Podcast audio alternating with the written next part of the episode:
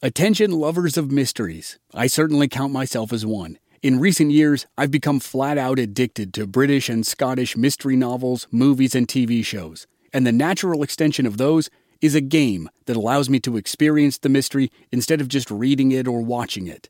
Don your own detective hat in June's Journey, a free, hidden object mobile game that delves into the captivating journey of June Parker a self proclaimed detective on a quest to unravel the mystery surrounding her sister's untimely death. It's set in the glitz and glamour of the roaring 20s, and you play as June, deciphering clues and uncovering secret plots within thousands of beautifully illustrated scenes. New chapters are added to the game each week, and you can personalize and decorate your very own Orchid Island where the story takes place. Download June's Journey on your Android or iOS device or play online via Facebook Games. Your detective journey awaits.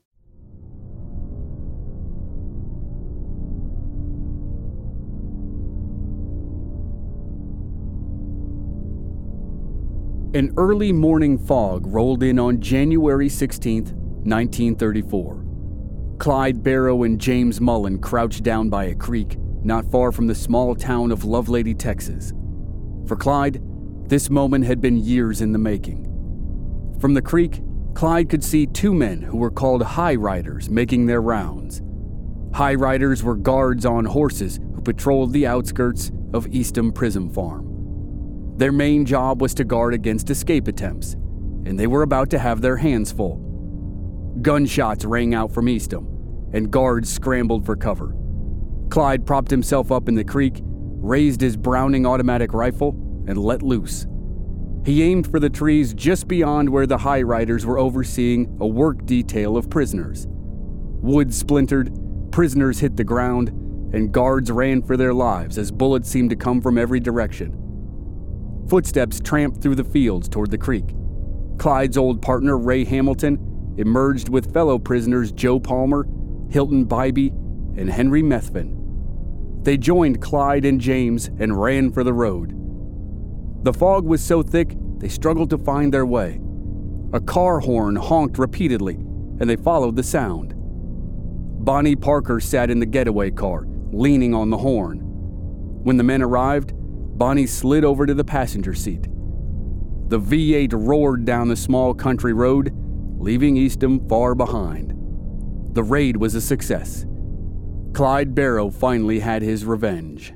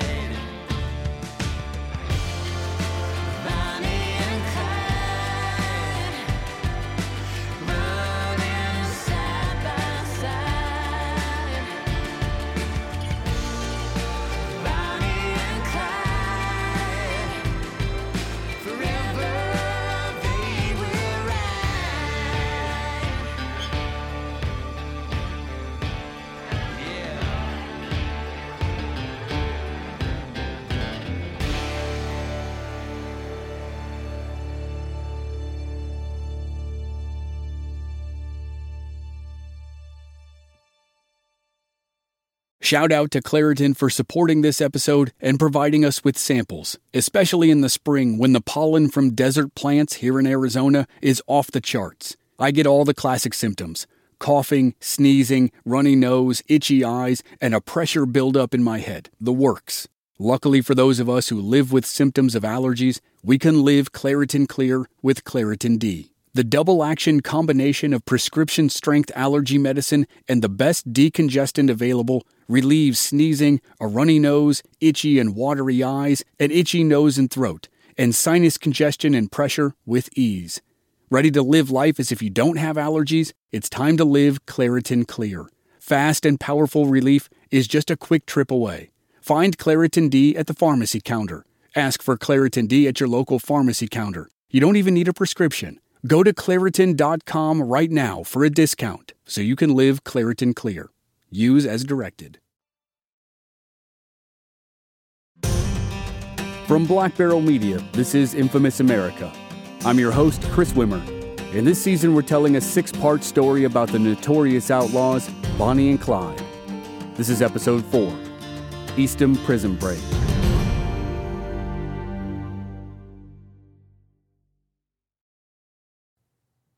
Buck Barrow gave up his life of crime when he got out of prison. He promised his parents and his wife Blanche that he'd try to lead a life that would make them proud. That all changed April 13th, 1933, in Joplin, Missouri. Police raided the apartment where Buck and Blanche had been staying with Bonnie, Clyde, and W.D. Jones. The ensuing shootout left Buck wounded and sent the Barrow gang on the run. Buck had gone to Missouri hoping to convince Clyde to turn himself in and seek mercy from the court. Buck knew he was the one who introduced his little brother to the criminal lifestyle back in West Dallas when they were just boys, and he hoped he'd be the one to save Clyde before it was too late. But any hope of saving Clyde or even himself now seemed long gone for Buck. In June of 1933, Bonnie suffered a terrible injury when Clyde crashed his car in Wellington, Texas. The car battery had spewed acid on her leg, and Bonnie was now in almost constant pain. Maybe even worse than that, the accident exposed the Barrow Gang again. After doing their best to disappear, they'd resurfaced. With attention growing in the national media, Bonnie and Clyde had no choice but to go on the run again and the shootout in Joplin had made Buck and Blanche part of the Barrow Gang, so they had to run as well. In late June of 1933, Buck Barrow and W.D. Jones found themselves in Arkansas and face to face with a charging lawman. Buck unloaded his weapon and killed the lawman on the spot. Buck could no longer tell himself he was just an unwitting member of his little brother's gang.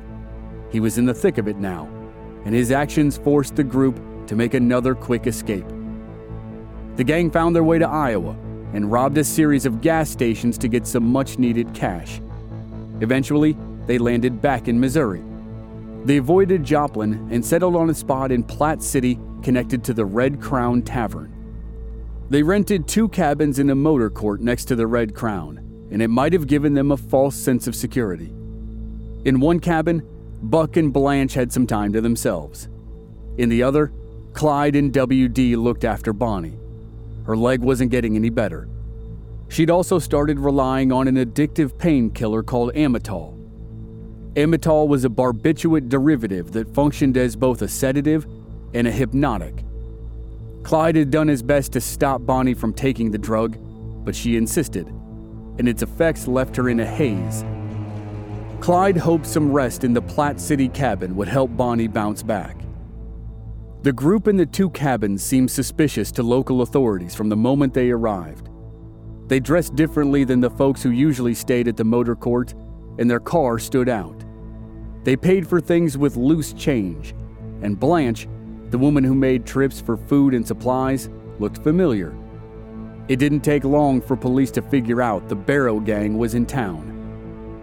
Before sunrise on July 20th, 1933, an armored car pulled to a stop in front of the cabins, and police readied themselves for a fight.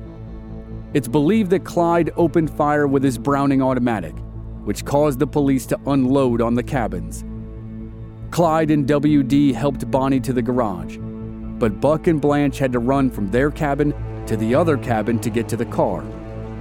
Buck fired into the crowd of police, but he and Blanche were overwhelmed. A shot hit Buck in the temple, and blasted through his forehead. Part of Buck's brain was exposed as Blanche wrapped her arms around him and all but carried him to the car. Clyde opened the garage door through a hail of bullets. With everyone in the car, Clyde hit the gas. Police scattered. It was clear Clyde would run over them if he had to. As they made their escape, bullets riddled the car and shattered the windows. Shards of glass hit Blanche's eyes, but she never stopped using her body to shield her wounded husband. Clyde drove as fast as he could, but he couldn't think straight. He knew that his big brother, the person he'd idolized as a kid, was dying in the back seat.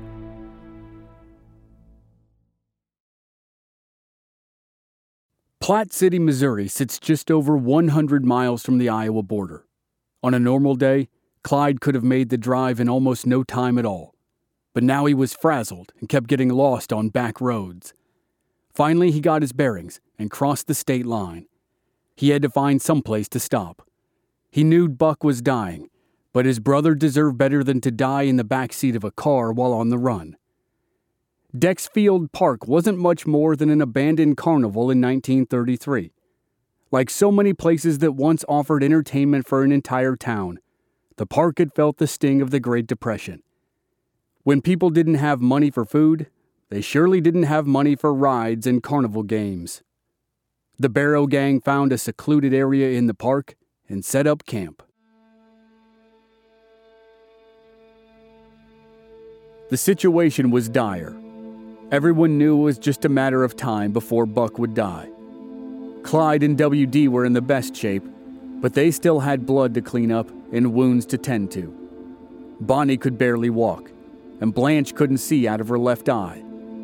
They had some basic medical supplies, but it wasn't enough. Clyde made a trip into town to get bandages and anything else that might help them recover. If they were lucky, their makeshift camp at Dexfield Park would go undetected and they would have some time to recuperate. Days passed without incident, and somehow Buck Barrow was still alive. But the problem that plagued the gang over and over again happened again. Local law enforcement learned about suspicious people in the area. Soon, authorities figured out that the group camping in Dexfield Park included two of the most famous criminals in the United States. On the morning of July 24, 1933, police and a posse of locals converged on the park. Another gun battle erupted. In the exchange, the badly wounded Buck Barrow got hit again. There was nothing he could do to escape, and Blanche refused to leave his side. Clyde didn't get a chance to say goodbye to his brother. He and WD helped Bonnie down a hill and avoided stray bullets as they ran. They crossed the Raccoon River and made it to a farm as they'd done in the past, they told the farmer they didn't want to hurt him, but they needed his car. The farmer obliged. Bonnie, Clyde, and WD took the car, but ditched it shortly thereafter. They stole another car and kept driving. Somehow, they'd escaped again. The police took Buck and Blanche into custody. Both received immediate medical attention. Doctors removed shards of glass from Blanche's eyes but she didn't recover full vision in her left eye. There was nothing they could do for Buck. He died on July 29, 1933. By that time, Blanche was in a jail cell back in Missouri and couldn't be at his side.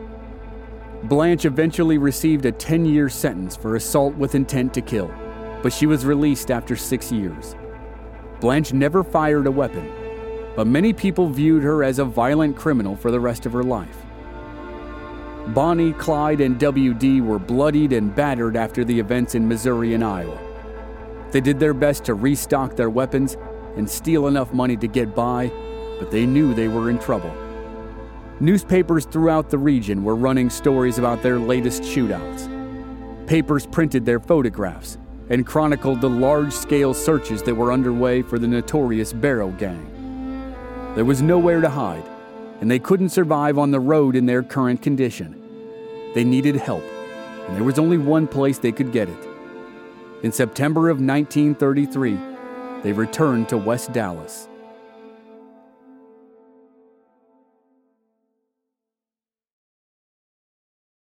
W.D. Jones wanted to give up his life of crime and go home to Houston. Bonnie and Clyde understood, and the three parted ways on good terms. Jones would eventually serve six years in prison for crimes connected to his time in the Barrow Gang. He would then live out his life in Houston, spending most of it in a house next to his mother. He was one of the few members of the Barrow Gang who would get to sit and watch the famous 1967 movie Bonnie and Clyde, in which he and Henry Methvin are fused into the character of C.W. Moss. In 1974, W.D. Jones, who had mostly avoided falling back into his criminal ways, was shot and killed in an altercation with an acquaintance. His violent death seemed fitting for a man who never fully escaped his connection to Bonnie and Clyde.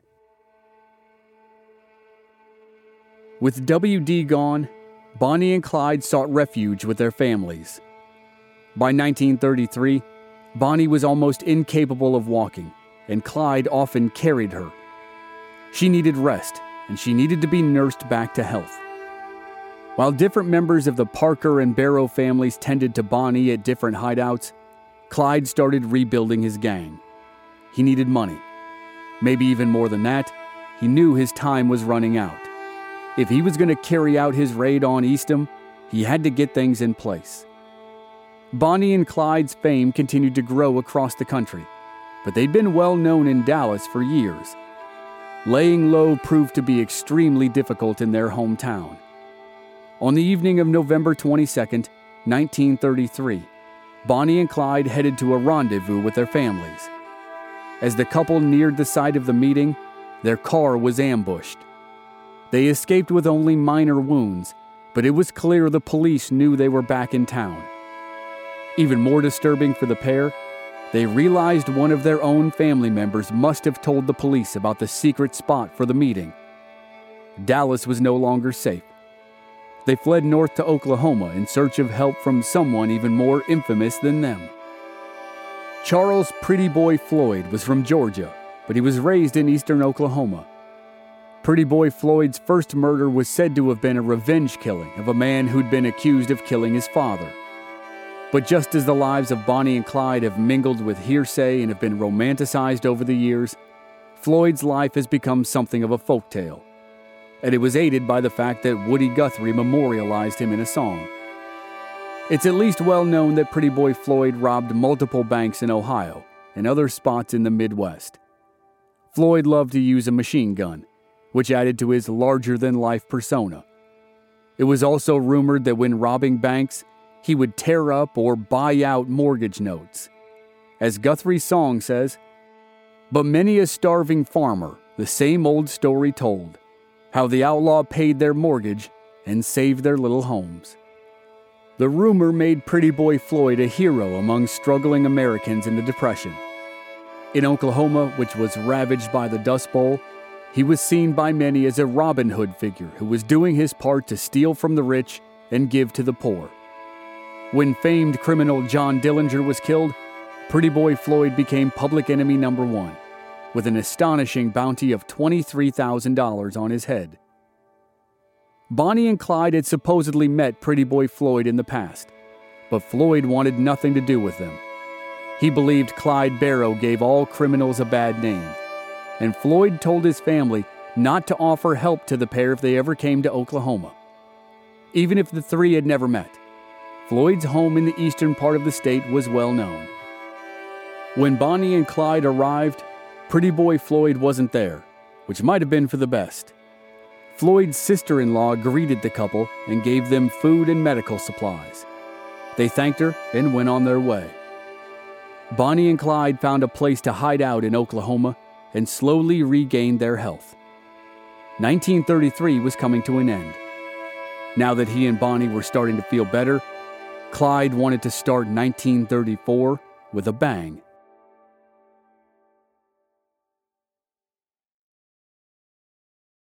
Author and acclaimed Bonnie and Clyde expert, John Neal Phillips, believes Clyde Barrow's violent actions were driven by his desire for revenge on the Eastham Prison Farm. Phillips said, Revenge begat revenge. Money had little to do with Clyde's motivation. It was all about revenge. Phillips' argument makes sense. The idea of raiding Eastham stuck with Clyde for years.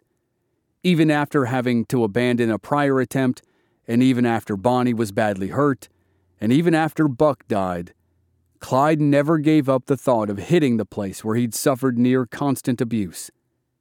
At the beginning of 1934, things finally started to fall into place. Clyde's former partner, Ray Hamilton, had a plan to break out of Eastham. He got word to Clyde on the outside. Whether Clyde believed in fate or not remains up for debate, but this was as good a sign as any that it was time to carry out his raid. He would need to attack Eastham from inside and out. James Mullen and Ray Hamilton's brother stashed two guns under a bridge on the Eastham grounds and got word to Ray about the location of the weapons. On the morning of January 16, 1934, Clyde parked his car on the one road that offered an escape route. He left Bonnie in the car and headed down to the creek with James Mullen. On the prison farm, Ray Hamilton and fellow prisoner Joe Palmer readied themselves. They'd retrieved the weapons from under the bridge. When the moment came, Joe Palmer didn't waste time. He approached one of the high riders and shot him at point blank range. The guard fired his weapon into the air as he plunged off his horse. Ray Hamilton clipped the other high rider, and they made a run for it. Clyde covered them from the creek with shots from his Browning automatic. More prisoners emerged from Eastham with Ray than Clyde had expected, but it didn't matter. Following the sounds of the car horn Bonnie provided, Clyde led the men through the fog to the car, crammed them all in somehow, and sped off. It didn't take long for the news to spread. Clyde Barrow had led a daring raid on Eastham to spring his former partner, Ray Hamilton. In a relatively short time, Buck had died, Blanche had gone to jail, and WD had gone home. Now the Barrow gang welcomed back Ray and opened its arms to a young man from Louisiana named Henry Methvin. No one, not even Henry himself, realized how large a role he would end up playing in the story of Bonnie and Clyde. At the same time Henry joined the gang, Another man stepped out of the shadows and put himself front and center. Clyde had embarrassed Eastham's general manager, Lee Simmons, and now Simmons was under attack. He'd allowed a former prisoner to come back and break men out of what was supposed to be the state's strongest prison. When one of the high riders died, Simmons felt even more heat. Not only had he embarrassed the Texas prison system, he'd now lost an officer as well. Simmons knew his future was at stake, and he saw only one option to save it. He had to put an end to Clyde Barrow. In her poem, The Trail's End, Bonnie Parker writes The road gets dimmer and dimmer, sometimes you can hardly see. But it's fight man to man and do all you can, for they know they can never be free. The fight was coming for Bonnie and Clyde. They'd been on the run from local and state police but there'd never been a clear, coordinated effort to bring the pair down. That was all about to change, and they were going to face off man to man with someone who almost never lost.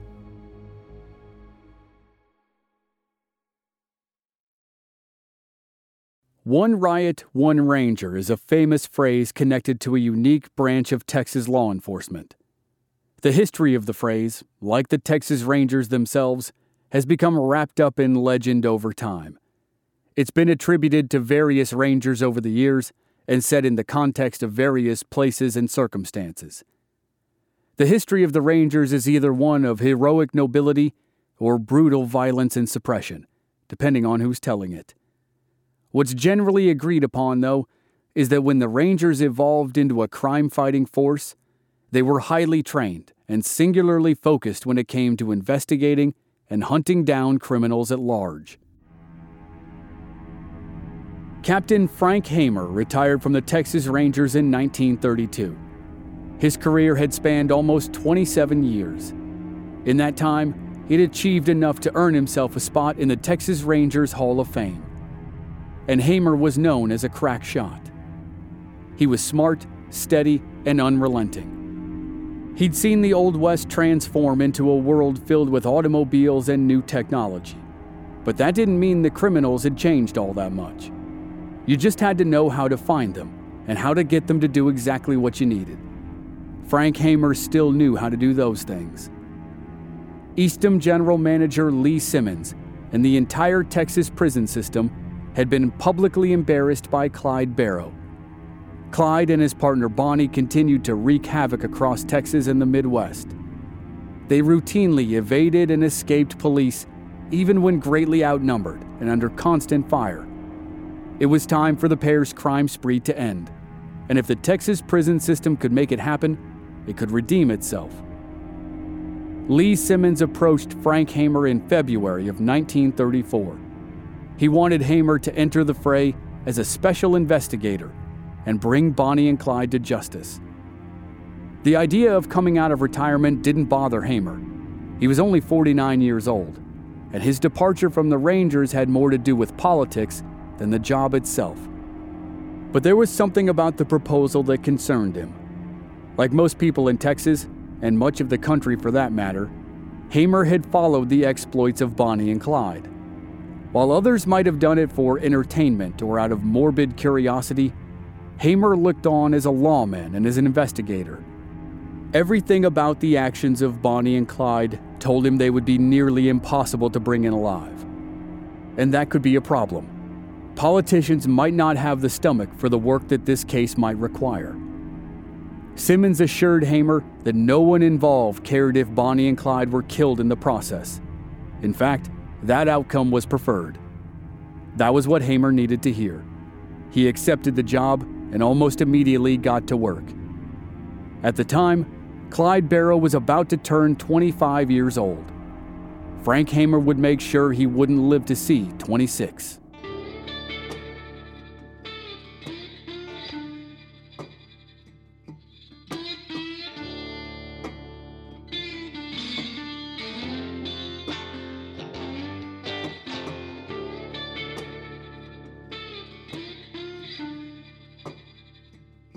Next time on Infamous America, Bonnie and Clyde earned their reputations as bank robbers while butting heads with Ray Hamilton and his new girlfriend.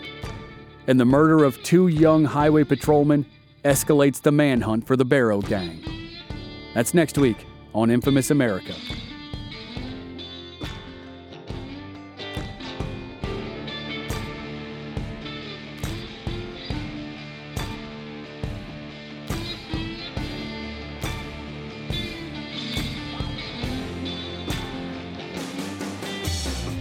This season was co executive produced by Stephen Walters in association with Ritual Productions. Research and writing by Michael Federico. The theme song for this season is The Story of Bonnie and Clyde.